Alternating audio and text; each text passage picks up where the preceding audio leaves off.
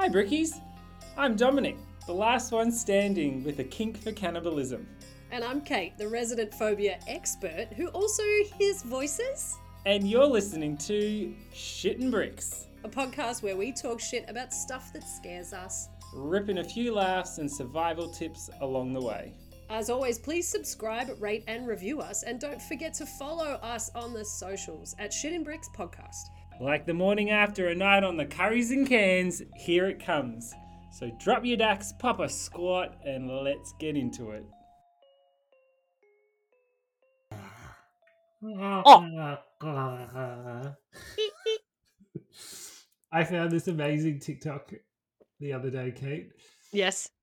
I'm collecting all my TikToks that make me giggle, even when I'm in a really foul mood. And this one made the cut. And it's very silly, but it's a comedy, like a spoof. No, it's not a spoof. It's it's like the Titanic movie re-edited with really funny elements. Yeah. it's like you know when Rose falls off the back of the boat and Jack catches her. he lets her go and she just falls to her death. End of movie. Yeah, end of movie. Or when she's like, Jack, I'm gonna get off the boat with you. And he's like, This is crazy. This is so insane. She's like, I know. And then you know it cuts to the scene where she like hocks a loogie and spits in Billy Zane's face. anyway, I I, love it. enjoyed it, uh, because I'm a Titanic fan and it's really silly. Go check it out. I love the comedian Michelle Wolf. She's hilarious. She's just had a Netflix special, actually. She's so funny. And one of my favorite bits that she does was if Titanic was during uh, the time where uh, millennials were on the boat and how she's like, um, oh my God, like this is crazy out here. Like, I can't believe how cold it is on these lifeboats. Like, and this ocean, it's like so random. just she just nails the millennial ideals. She I does, but her delivery that Oh. she smiles while she talks, and Yes. it's so deadpan. It's I don't know. so good. Her joke and her jokes hit. They absolutely slap. Like I love her stuff. It's so good. Yeah. So good. So I'm actually going to watch that after this, after we record. lovely. Well, shall we do a little bit of?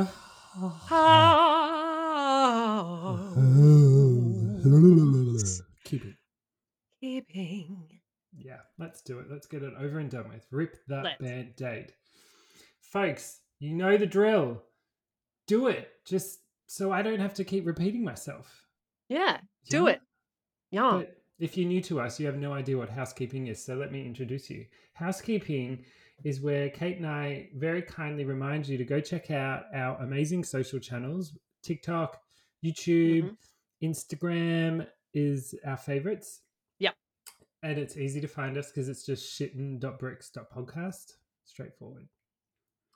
So go do that. And while you're doing that, you may as well just go check out our Patreon because each week Kate and I do a bonus episode. So you're missing out on like half the fun and it only costs Yeah. you five bucks. exactly. We've got a good one for our Patreon today. Oh my god. I've turned into such a list maker. Kate's indoctrinated me into the giant lists. Welcome. And my last one was just list after list after list. But um, yeah, go check out our Patreon again. It's shitten.bricks.podcast, the Patreon. So do that. Yep. Also, we got an amazing review recently, Kate. I don't know if you saw it, but someone from the States, SNM 2020 or something like that, love the Mhm. name Yep. was like, "You two are so fucking funny." Capital F U N M Y. And Oh um, yeah. So if you're listening, thank you so much for your kind review. And this is our year of reviews, so yeah, give us five stars because we deserve it. Exactly. Get into it. Also, we are part of the BooPod Network, which is a network of other amazing podcasts from all over the globe. If you follow our socials, you can find all the podcasts. Um, we're not going to spruik a particular one this week, but it is fast approaching spooky season. Ooh. Halloween is what I'm talking about. And each year, BooPod Network, we do a Halloween special.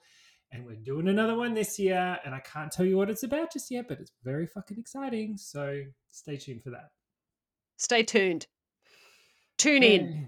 Yeah, last but not least, Kate and I are fast approaching episode 100. I cannot believe it. 100 weeks straight, Kate, Yeah. 100 weeks straight. I've never done anything for 100 weeks straight in my life except breathe. except drink. but Kate and I are smashing it towards uh, episode 100. Then we're going to do like um, a big top episodes of all time little segment for a, a few weeks. And then we're coming back with a really secret special thing for you folks. We can't tell you it's a secret. Yeah. So you'll have to wait for when we can tell you. But we can't. That's right. Not now. Sorry. Not What sorry. I'm really currently enjoying about this podcast recording, Dom, is that your audio is coming through loud and clear and on time, but your video is like you are in a spaceship and it is slow and jittery and moving at a pace that is making me laugh and it's about two minutes behind. Love it. Well, enjoy that, Kate. I am. I'm going to enjoy it. I almost need to record it. I'm going to record some of it before it comes back because it's too funny. Hang Oh, thank moment. goodness my audio is coming through and um and, and Yeah. stuff, and also that it's not my week for um recording. So for storytelling. Yeah, yeah. exactly. so I don't need to look for your um, visual cues because you are, um, yeah, it's it's happening at the rate of knots. It's great. I, I love it. really I'm so slowly. good. Yeah. All right. But I got some. That is the end of housekeeping. housekeeping. Oh, I love Well, if it's the end of housekeeping, that means it's time for me to get into today's episode. what the Which- fuck's it gonna be? I can't wait. Today's episode, if you've clicked on it, you would know, is called Doomsday Delights. Mm. And welcome to all of you listeners who are now going to hear about some doomsday deals. Mm. Uh, 50% off for the apocalypse. Um, we've got specials on the plague, and a nuclear winter is half price, uh, which is the same as 50% off um, the apocalypse. But whatever, you pick the deal. Doomsday phobias. Now, doomsday Mm. phobias, these are a broad category of phobias. I'm doing a bit of a deeper dive into phobias uh, today. I'm not just going to give you the name of one and then leave it at that. Uh, we're just going to talk about because there are a whole bunch of them. Okay. Now, any of these phobias, um, they can encompass the fear of the end of the world. Makes That's sense. Fair. Yeah. Some people fear the plague, others nuclear winter, whilst other people are afraid of Armageddon. Uh, not the film, the event. Um, but I am also afraid of the film. So Oh, dumb. So dumb. so Um, and the, my favorite fact about the film Armageddon is about how the people that were in the film questioned the film when they said, Why don't you train astronauts to drill rather than drillers to be astronauts? and the director was like, Shut up, get on set. we don't get have of here, Ben Affleck. We don't have time to do that, so shut your mouth. Now, doomsday phobias occur in some form uh, in virtually every corner of the world. Like many specific phobias, these phobias can be loosely categorized into several types. Two of the most common are technology phobias and religious phobias. It is unknown how prevalent doomsday phobias are, but an estimated 12.5% of US adults will experience a specific phobia at some point in their lives. wow. That was from the Harvard Medical School. I'm not the- surprised at that, to be perfectly honest. Same. Same. No offense, but you live in the states, and it's it's a bit doomsday. Correct. now, the increase in extreme weather events and other climate change related phenomena may well contribute to more recent instances of this kind of phobia, with many worrying about what kind of world we may be handing off to future generations. I don't disagree. hmm One of the phobes, nuclear anxiety, uh, sometimes called nucleomituphobia, has Ooh. persisted since the Cold War and the early years of nuclear innovation. It can certainly be stressful knowing that there are stockpiles of weapons around the world that are powerful enough to level a city in one strike. There. Yeah, I mean, you, I feel like Cold War it was really a possibility. Where I just, I just don't vibe a nuclear war for us. I don't think it's likely. I'm not, yeah, the vibe's off. Vibe's off nuclear war. Like, I'm not into it. It's not part of my journey. it's not on my mood board for It's not 2024. It's just, not, it's just not really like a feel that I have. Um, I'm not like I need to consult my chakras and check if uh, you know Venus is in Mercury. I do love, though, Kate, the fact that Yeah. Putin, Putin and Kim Jong Un met today in North Did they? Korea at some secret space base. Oh, So quite timely that we're talking about this. they're talking about n- nuclear anxiety. That's right. More recently, however, the global pandemic um, or the global panic over the no, I've said pandemic too early. Just ignore that. The global panic over what was termed the millennium bug or Y2K was Oh. another example of a potential doomsday phobia based in technology. Do you remember that, Dom? I My was goodness. about to say that there, I can't believe that there are people that are listening to this that don't realize that that was a legitimate Yeah. fear and and and we kate and i can genuinely remember being we were old enough to know what was happening and young enough to be i was legitimately afraid Yeah. i was i know i was at my friend's house peter woods oh, Peter Woods.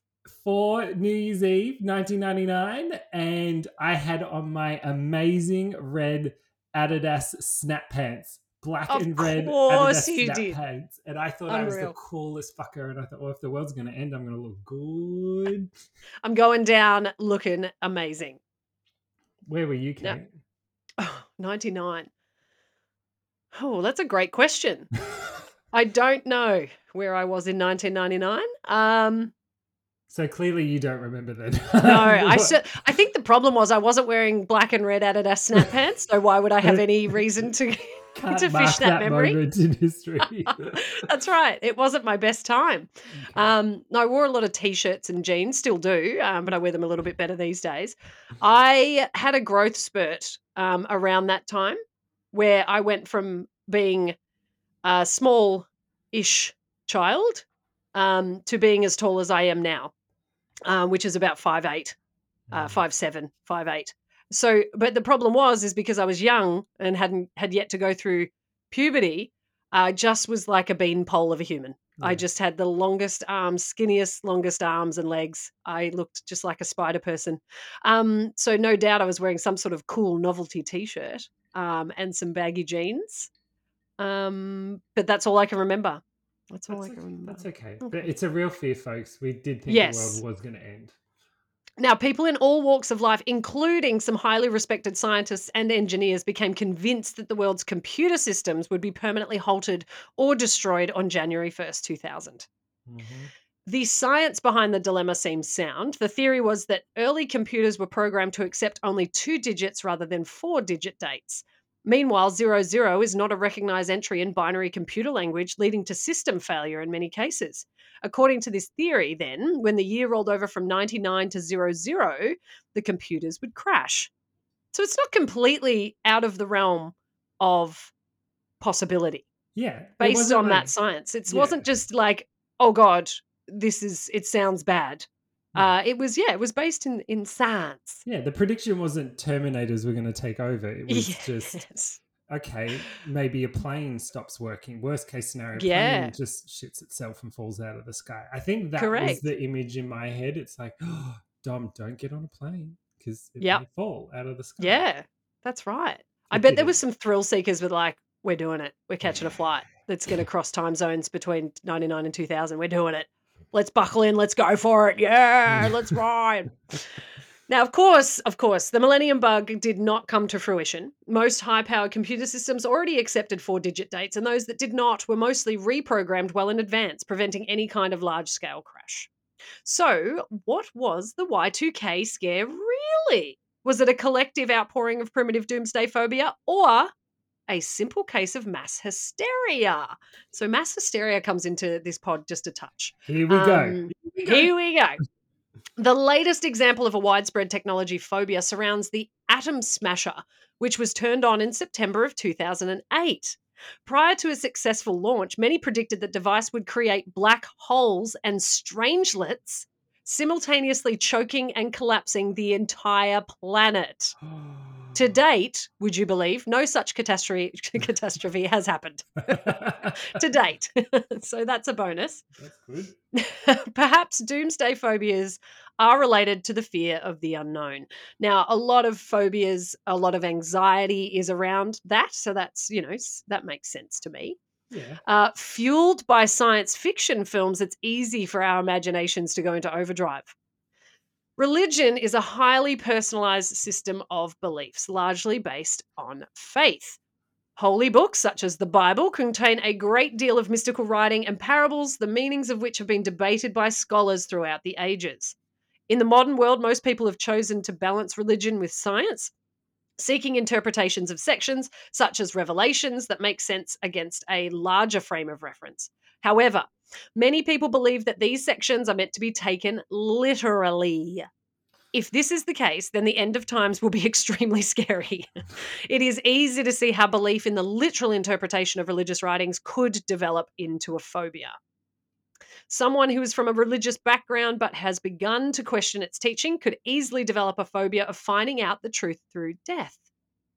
Since doomsday phobias are relatively common, they are often exploited in popular culture. The best known example is the 1938 radio broadcast War of the Worlds. I have Mm. studied this many times. Mhm. I uh yeah, talk about this in terms of media, in terms of context, in terms of mass hysteria, in terms of uh yeah, what that brought to the media zeitgeist, I suppose. If you're not familiar with the War of the Worlds, uh, it was a live broadcast on radio. So this was during a time where people would that was the thing is radio plays and radio shows and things like that were at designated times during the week so families would crowd around the radio if people were fortunate enough to have one turn it on at a certain time and then they would go ahead and listen to these these radio shows the problem was was that uh, Orson Welles, who was doing the the War of the Worlds, the the program um, on CBS, which was another station, their program ran over a little bit.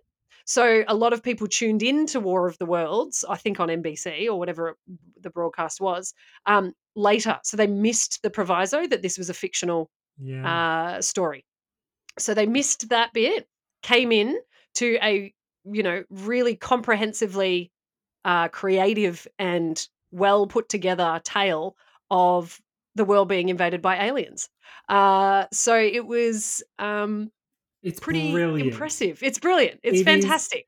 brilliant and i would say it's probably number one in all of hu- human history media Yeah. and performance or anything of that nature multimedia art i still dream of living in that moment i would have been there you and kate and i would have been there part of the Yeah. crew doing this show Without a doubt. it's fucking brilliant Yeah. and I And you can listen to the whole thing. Yeah, you can I listen to the we- whole thing online. I know.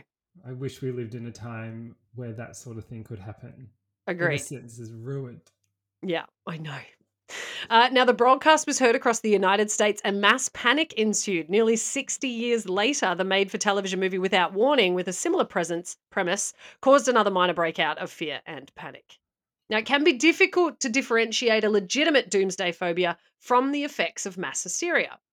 Groupthink is a documented phenomena that occurs when members of a group begin to conform to the majority opinion without critically evaluating information for themselves.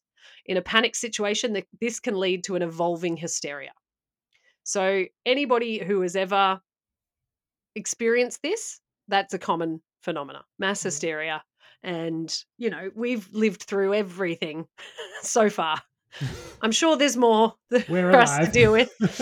Just we're hanging on. well, I'm a- a good certain- yeah, a good example, Kate, is like when you're at a sports event and you get Yes. wrapped up in the excitement of being, and you want to yell like there's someone's done something stupid, and you're like, "Fucking!" Are you kidding? Like, that's very out of character for you, Dominic. I never heard Yes, you speak right. so horribly.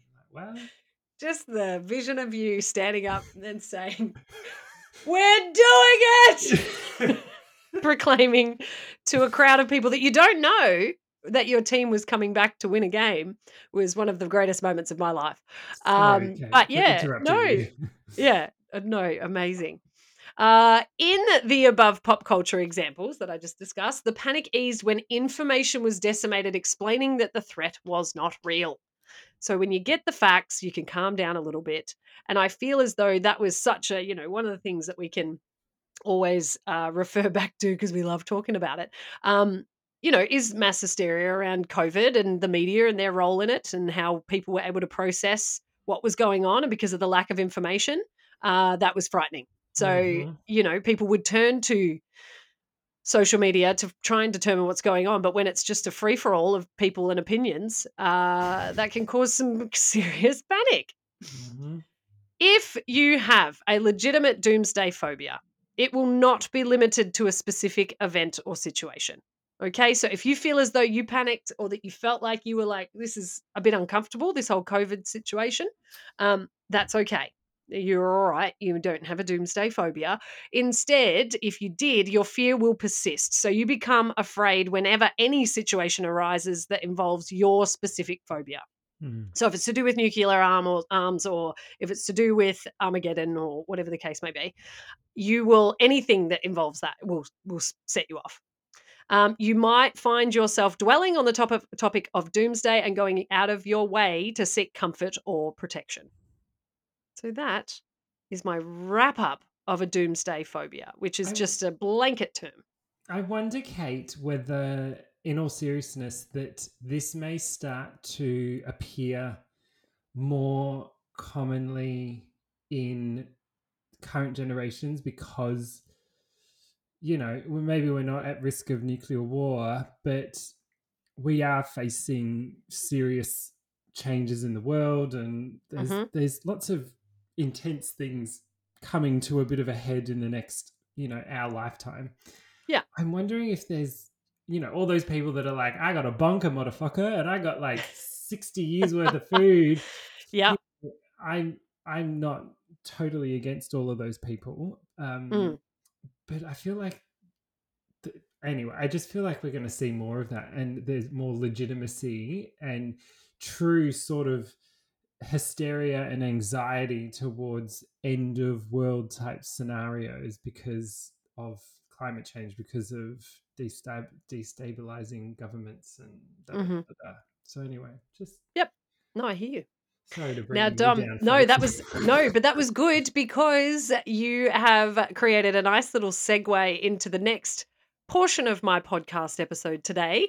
I love a little story mixed with another little story, and then I just give you some more little stories. So today, I'm going to begin with a couple of great examples of doomsday preppers. yes. So my favorite one, which I found, so I'm going to tell it first, before the uh, sake of uh, just starting off with a bang.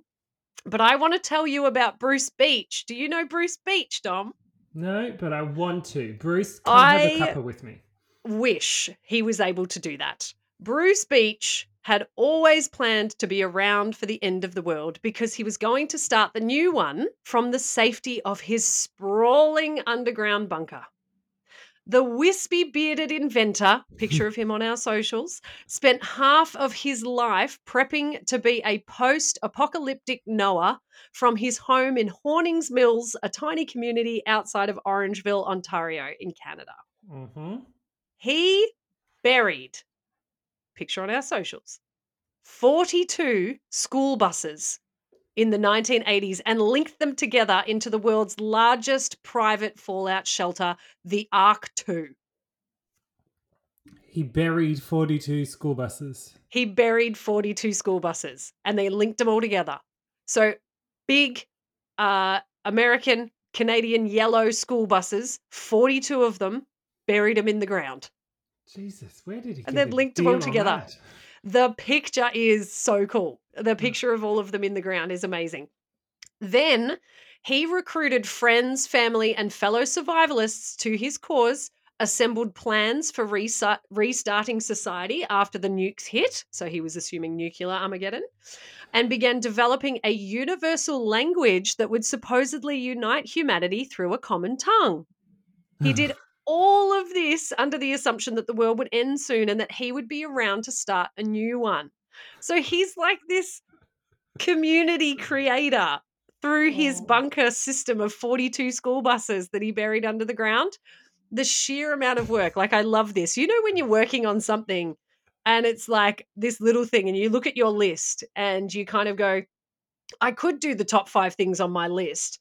Um, but what I might do is think about the Christmas gifts that I'm going to buy for people. I realize it's only September, but maybe I'll think about Christmas gifts. It's like that, where he was thinking about something that was happening far in the future, but he did it for the Armageddon and buried 42 school buses. It's crazy. I just love the the the, the sheer ego on this guy going Canada. It's gonna be a real target. Like Canada's huge, folks, and Y- you've got like is. four cities in a space the size of all of the United States.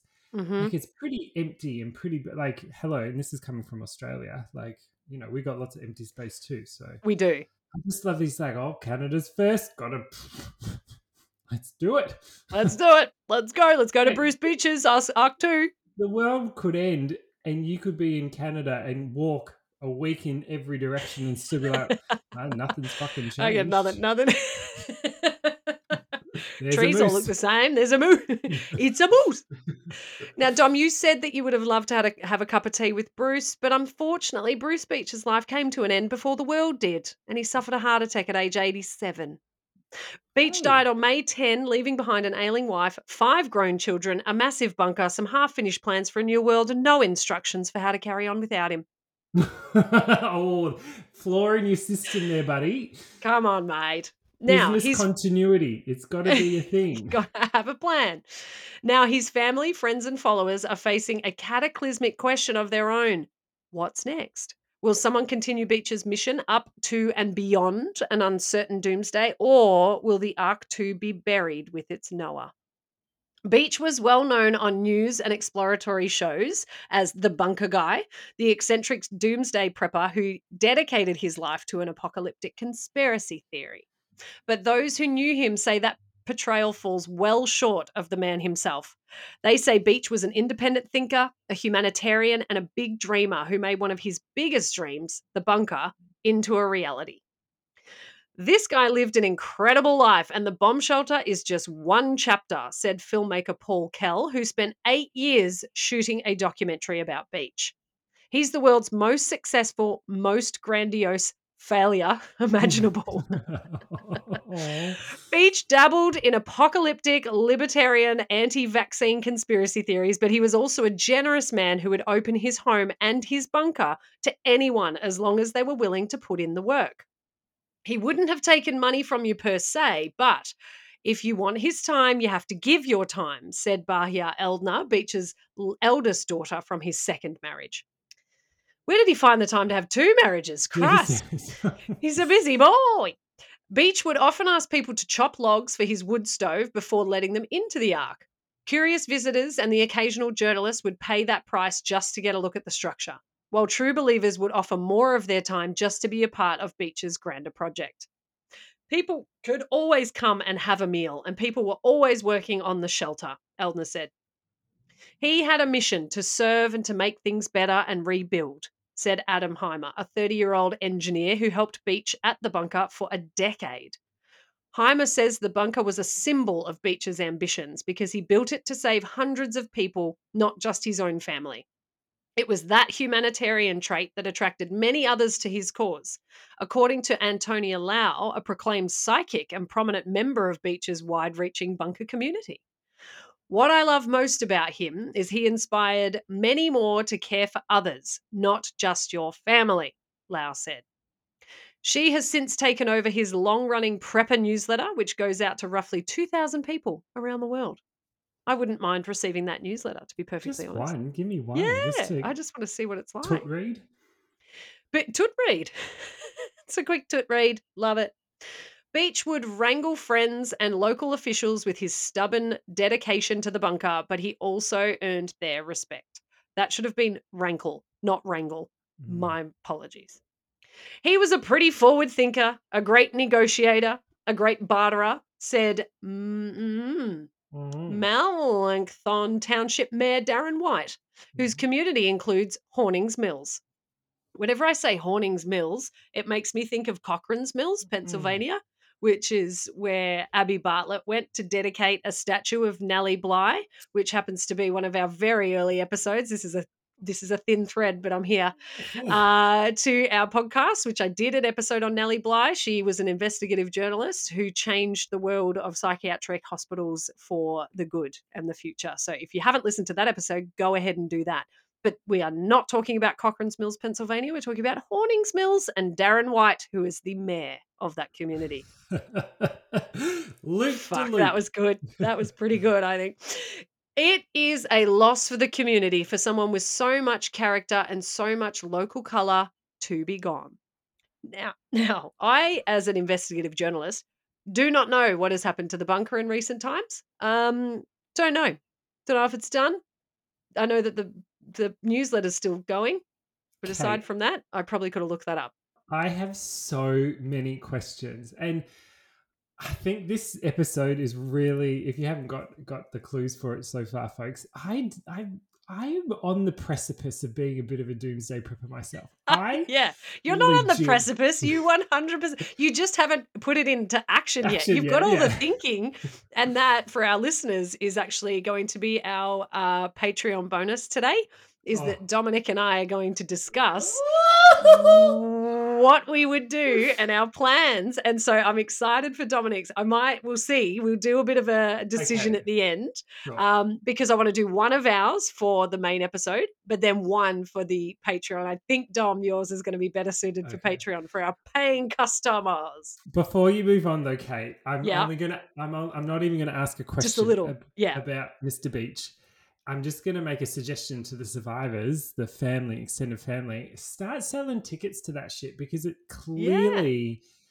You're in the place. The work has been done. Like I would, if I were there, I would totes buy a ticket and want to go check out a 46 doubt. bus mega bunker from a you know i would pay the money i'd pay 50 Same. bucks you could Yeah. charge so go do that folks. Absolutely.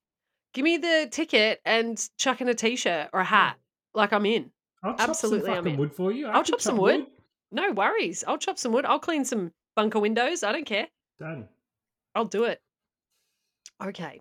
Dom, moving on to moving on to my next uh, short story. I love these little tidbits. I love to give you just a really broad overview of any topic I do with That's no real substance, no real clout. Just a quick little story to pique your interest and leave you wanting more. We're empty Uh, as a cheap loaf of bread from a Chinese bakery. full of bloody holes. You Yeah. wouldn't believe it. This panini is more like holy. Oh no, fucking hell. Okay, I lost the plot. We're back. Swiss 2000 and 2008. We're going to Russia. Come to Russia with me, Dom. You do at the moment with your bandana on.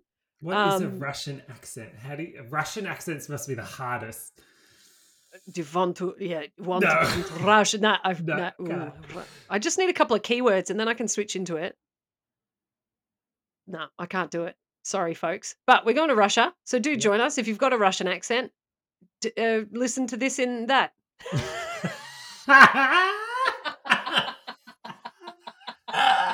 Imagine this in a Russian so accent. easy so easy.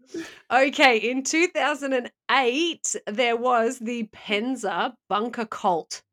So it's a combo of a cult and doomsday preppers. I'm here i love this. it. What a combo. They the penza bunker cult spent almost six months living in a primitive underground cave waiting for the world to end. Attempts to persuade this group of people to come out you had to shout down a chimney to be like, hey, guys, could you? I mean, it's been six months. Are you all right? Like, can I, can we do anything? I'm not sure why I all of a sudden moved to like northern London there. You're all right? You're all right? You want to come out of the bunker now? You're right. It's a bit, it must be a bit smelly in there.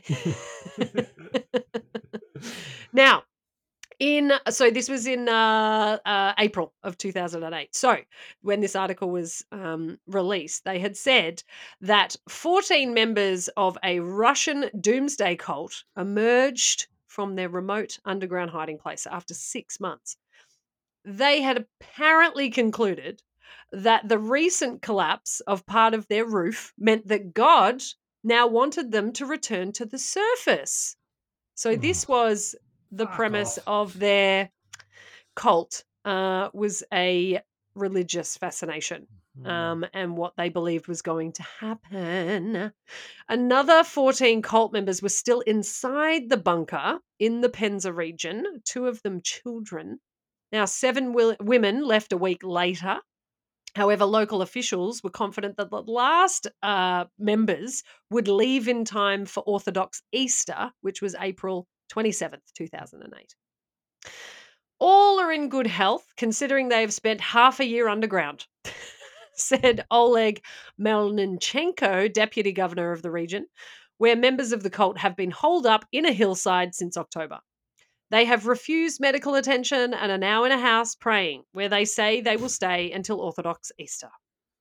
The group that emerged included two girls aged 8 and 12, as well as its most difficult member, Vitaly Nedogong. Melnichenko said the remaining members had all refused offers to leave. Now, the peaceful exit of these uh, 28 members, um, or 20 ish members, it was a rare triumph for Russia's authorities who refrained from storming the cave. So they could have. So, really, in the sense of it being a doomsday cave, is it any good? They could have just popped a smoke bomb down the chimney Yeah. if they're chatting down there. Yeah, true. Thump. ah, we're coming out. Uh, the group had threatened to blow themselves up with gas canisters if the police tried to remove them by force, but that didn't happen. And then they came out of there. But they were of the understanding that there was going to be a religious Armageddon, so they holed up for six months, and then they came out, and they were like, "Oh, okay." you know what? One of the one of the things that I you know how you just wish that you could be there to open the fucking door on these dickheads that are like, the world's gonna end on March 9th, blah, blah, blah, blah, blah, blah," and then Yeah. you just want to sit there with a camera and just film them and be like, bitch, I'm fine. Things are great. You were wrong. I just want to capture that moment hmm when they're where where they're proven wrong. But Yeah. the thing, okay, you cannot argue with insanity. No, you can't Mm. argue with an idiot. These people would come up with some excuse that just robs you of that enjoy that succulent. Oh, it's so Mm. juicy to watch someone's whole fucking world crumble and be like, no, the world didn't end. They'd come Uh-huh. up with some excuse. Yeah. oh well. You cannot argue with an idiot. It's full stop. All right, so that's our little Penza bunker cult, little Penza. Penza bunker cult clowns. Right. Let me tell you a little bit about Tim Ralston. Do you know Tim Ralston, Dom? Do I? Oh, Dunno. Do. The never ending hysteria over doomsday cometh has sparked a growing movement of people called preppers who prepare for the end of the world as we know it and in some cases make a profit. Tim Ralston, a married father of two from Arizona, is one such prepper. All right. There's Tim. lots of things that could happen, Ralston said. For me, I look at prepping as kind of like insurance. You have car insurance, health insurance, life insurance. Call it apocalypse insurance. Ralston turned his family's two got two mm. Ralston turned his family's two car garage into a staging area. Inside is a trailer which he keeps packed and ready to go at all times. Stockpiles of freeze dried food, including cartons of canned chicken with a shelf life of 15 years. I'm really sorry, but I am not eating canned chicken. I don't give a shit if the ju- the use by is still good. I'm not eating canned chicken. You can shove it right up your doomsday because I do not want a part of it. Um, I just I just tried to picture what it tasted like, and it's Oh, horrid. don't do that. That's awful. So, uh, yeah, a canned chicken with a shelf life of 15 years. He also has survival gear inside this trailer um, and a system for purifying polluted water. He has first aid kits and lots of weapons and ammunition. His Mm. son has his own AK 47.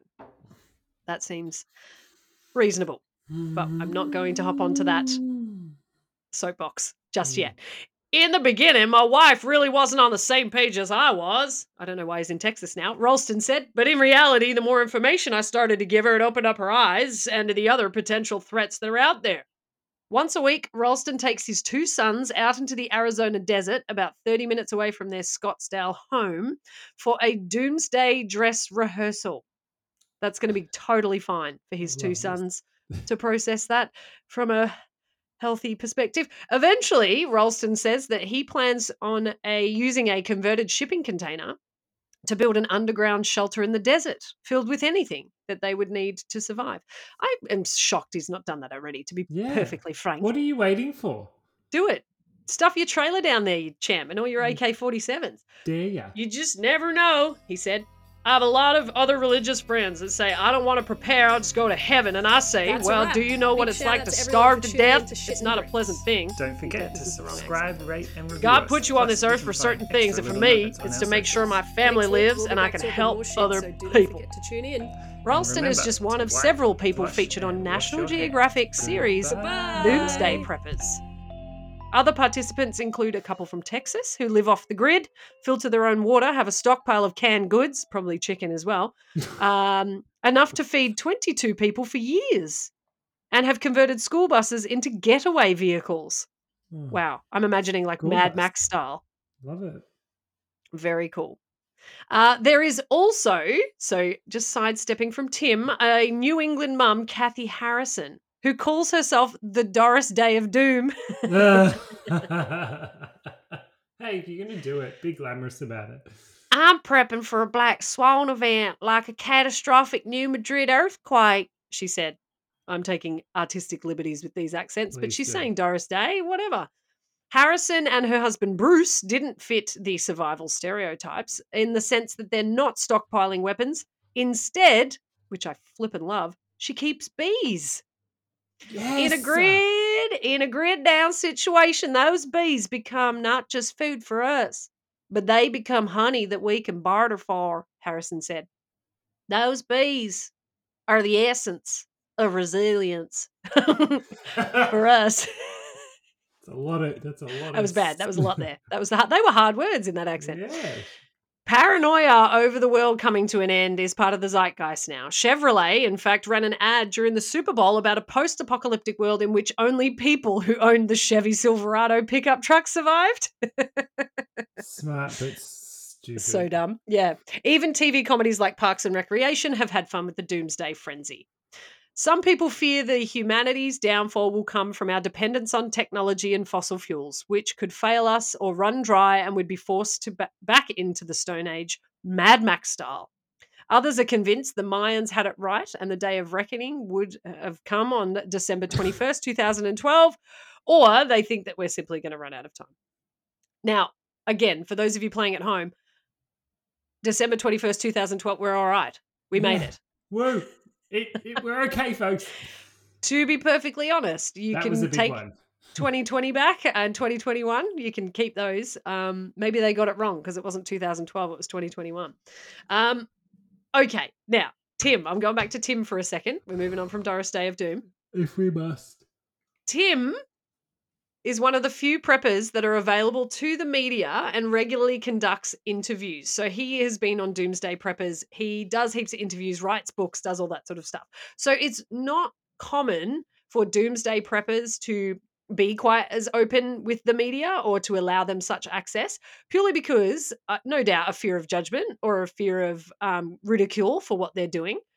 I will never, ever, again, our podcast is all about not yucking someone's yum. If it is your thing, flip and do it. If you want to be a doomsday prepper, go nuts, providing you're not hurting anybody else or you're not, you know, doing things that are, you know, uh, expediting the process perhaps of a doomsday, then go nuts.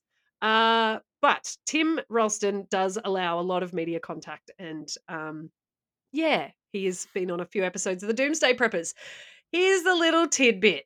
Now, Ralston prides himself on being ready and prepared for any event. Uh, however, during an episode of Doomsday Preppers, he was not ready for the event that happened to him. Ralston was practicing shooting when his gun discharged unexpectedly, blasting his left thumb almost completely off. Fortunately, and I love He the tone of this article that I took it from. Fortunately, he was able to get medical care quickly. His thumb is shortened because the middle part was completely shot off, but he has recovered besides having a short thumb. I guess it's a good thing that he wasn't in one of his bunkers at the time. Wink. Isn't it great to have doctors and all all the great luxuries of oh, you're- expedited, I know, expedited medical um yeah, procedures. All right. I'm changing tacks a little. I'm going to finish our main episode um, on a little bit of a different tone of our uh, ideas. So I did have information um, that was quite. I mean, it was heavy. Er, it was from a article by the New Yorker, Mm, an extensive article. It is many, many pages long. I I have read the whole thing and it's fascinating. And I did take some excerpts from it, but looking at the time at the moment, I'm going to skip over that. But it is about modern day doomsday preppers. However, the focus is on the super rich. So, what they do, and a lot of the people that are in that space are people who are uh, big wigs of major tech corporations yeah. essentially, to summarize, it is a real deal for them, particularly a technological Armageddon. So, if the, your main business is technology and that were to fail, uh, they catch up with each other. They talk about it. They talk about what they can do. They talk about like where they are putting money and like what they're doing on the basis of something like this happening. They most have purchased different either properties or private islands or private locations on you know in different countries in order to move there or live there or whatever the case may be if technology shit itself um, in a really profound way. Fascinating article and this these are all Mm, real life examples of what they're doing and what they talk about how they plan. Yeah, because they got the um, money, which is fascinating they do Yeah. exactly. So it's just a different kind of it's not yeah stockpiling cans of chicken it's yeah purchasing islands so that if they needed an escape um, from whatever it might be they have one. Uh, fascinating. But I'm skipping over that because, again, I'm not going to give you any profound information that you can take away from this podcast, just a little tidbits. Uh, Let me go ahead and tell link you. though. We're going to share that. I would be fascinated to Absolutely. know. So thanks for sharing it. I will, no problems. I will. I'll find the whole link again. Yeah, it's a, it's a, a very long article, but well worth the read. I really enjoyed it. What I want to talk to you about are some of, staying on the theme of the super rich, some of the bunkers that are available to you um, if you have squillions of cash bucks. Can I tell you about some of them? Please, I want to know the deluxe of deluxe. I will give you plenty of images. They don't look like bunkers at all. I, they are just multi-million dollar properties. Uh, let me explain a little bit about some of them. The Opidium or the o- Oppidum. Oppidum? I'll call it Oppidum. Now, it's located in Czech Republic in Europe and it's surrounded by mountains. Now, this is a luxurious doomsday bunker that s- sprawls over 323,000 square feet of area and it has all leisure and work facilities. It offers one 6,750 square foot apartment and six 1,724 uh, square foot apartments on a scale of that's bigger than my house Mm, to holy shit. Hmm. Um, that's like the holy shit scale of sizes uh, for apartments. It also has, just because you don't want to get bored, a golf course, a helipad, an underground five star class bunker with restrooms.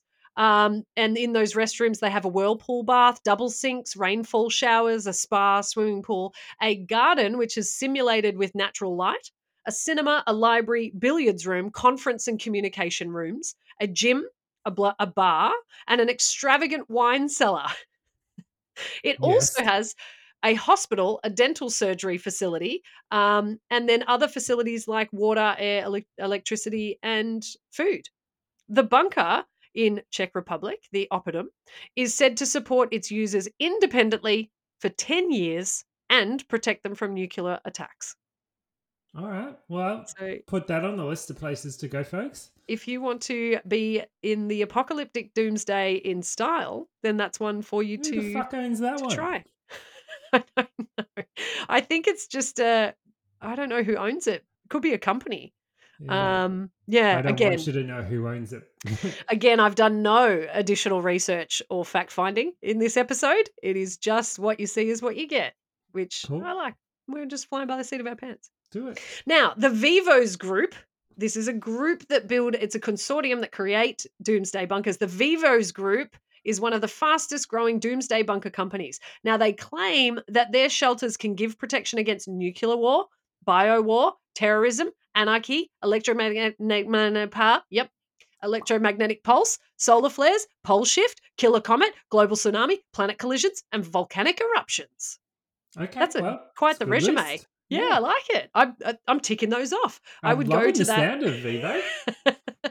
I'd go to the Vivos group and say, now, does it help if there's a solar flare? And they go, got you covered. Solar flare is part of the deal. What happens Um, if Paul Taranto lets out a fart that could kill it, you know, whole army? Or even just his, his snoring, at Snoring. night. Yeah. Can does it help with that? From the snoring. Yes. Now, this particular example of a Vivos Group doomsday bunker is carved into a 400 foot high mountain in Rothenstein, Germany. The Vivos Europa 1 is spread over 76 acres above and below ground. It was a military fort turned private apartment, and it has 34 living quarters, each 2,500 square feet. These customizable parabolic units include kitchen, bedrooms, deluxe bathrooms, living, dining, swimming pool, theatre, gym, a bar, and those are all part of the requirements, naturally. Mhm. They have impregnable, you cannot get them pregnant, steel doors, and the thick concrete shells offer great protection. The train depot, helicopters, and cars owned by the Vivos Group help in easy act- access at times of emergency. Hmm. These units reflect the ambience of a mansion built underground. Of course, they do. God. Vivo. I'm up for getting one of them for Christmas. Like, Mm. yeah, no, that's. Same. I, I, and I'm curious. Like, imagine if, if you had a Vivo in Germany and then like a Vivo in Australia and a Vivo in, like, I don't know, Brazil, and be like, let's get on the Vivo line. Yep. Say hi to everyone. I like that idea. Network. I hear you. Yeah. Now, I don't want to just spotlight Europe. We're going to the States.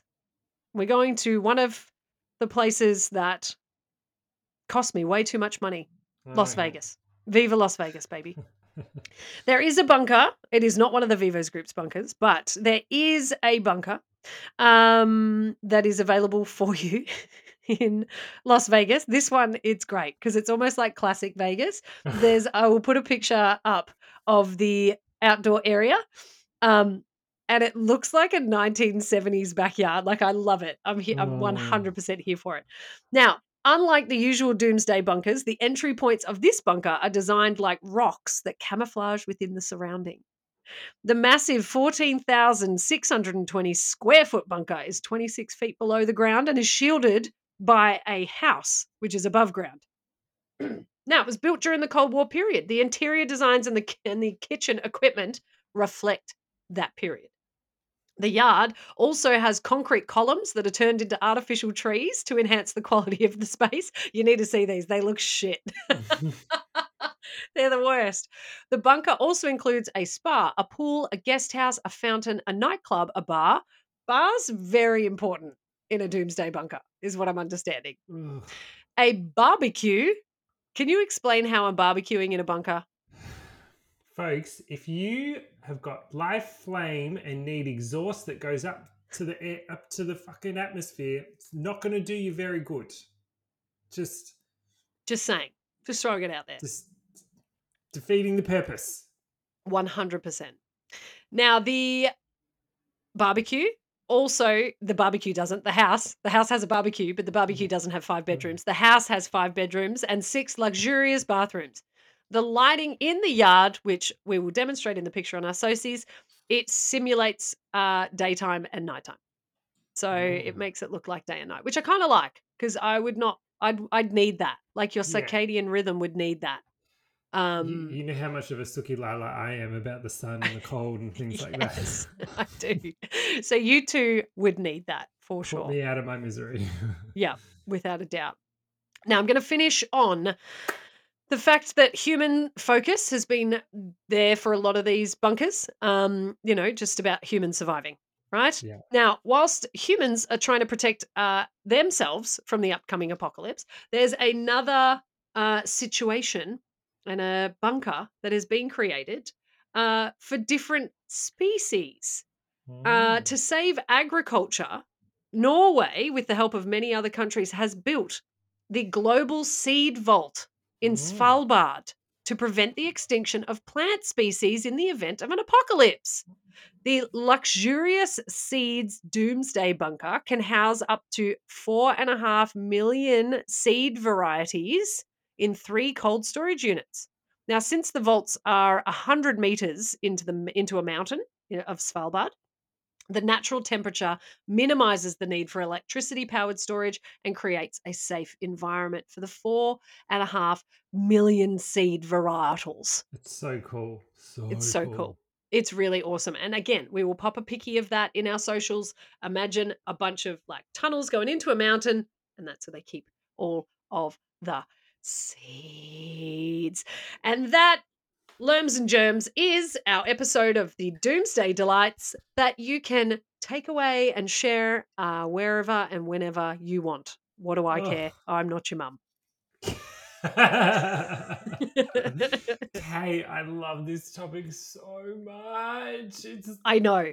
It's so fun. And I Oh. cannot wait to pop over to Patreon, which we're just about to do, so that Dom can just fro, fro, froth at the mouth for his interpretation of Doomsday and what he's going to do. Because I can't wait. We would we touched on it last week. Touched Yeah. on it. And now I want to hear the whole kit and caboodle, see the movie, buy the t-shirt, but you've got to go over to Patreon in order to do so. well, before we do that, Kate, I've got a quick question for you. Hit me. for both of us. If of all the scenarios, of all the possibilities, if you had to pick one, how do you think, you know, and don't give me in 60 billion years when the sun No, no, no, no. expands and blows up the earth. Man, human made disaster apocalypse, what do you think it's going to be? I firmly believe that human beings will make planet Earth untenable. I I I believe that whatever and however we continue to live, whether it's in 50 years or 100 years, we're not talking thousands of years. I think it's really genuinely that that close. Um but it'll be in the next couple of lifetimes of a human. We will fuck it up so badly that it will eat us alive. That's what I believe. That's what I think will happen. And it's, you know, without getting too deep, it's happening now. It, you know, you can see changes in It's starting, folks. in temperatures and daylight and storms and extreme weather events and stuff like that. If Mother Nature ain't happy with us, she's going to sort us out and she's going to fuck us off. And then she'll regenerate and somehow we will find a way because we always do. And I know that there's a lot of really, really smart people out there that are working really hard to try and make this the best planet that it can be. But then there's also a lot of other people that are doing the opposite. So I truly believe that it will just be us fucking shit up that will cause the demise. That's my thought. What about you?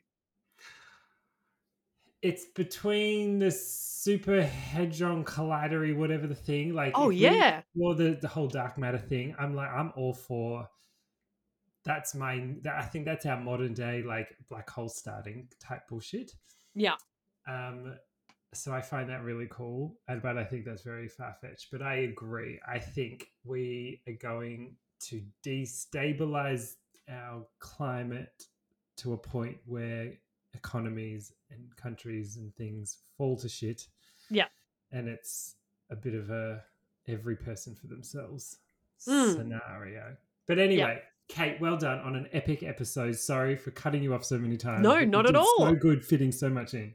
That's it. It was a yeah, it was a red hot ep And uh, yeah, we will post the link for that New York Times article about the super rich and their plans if you want to go and party Get with some some of them get some ideas. Um, but yes, head over to Patreon now if you're one of our members. And if you're not, head over there now and give us five bucks and you can hear the rest of our story. Oh, damn it, you cheapskates. Let's go. we'll see you next week for my Bye. Love you. last episode. Bye bye.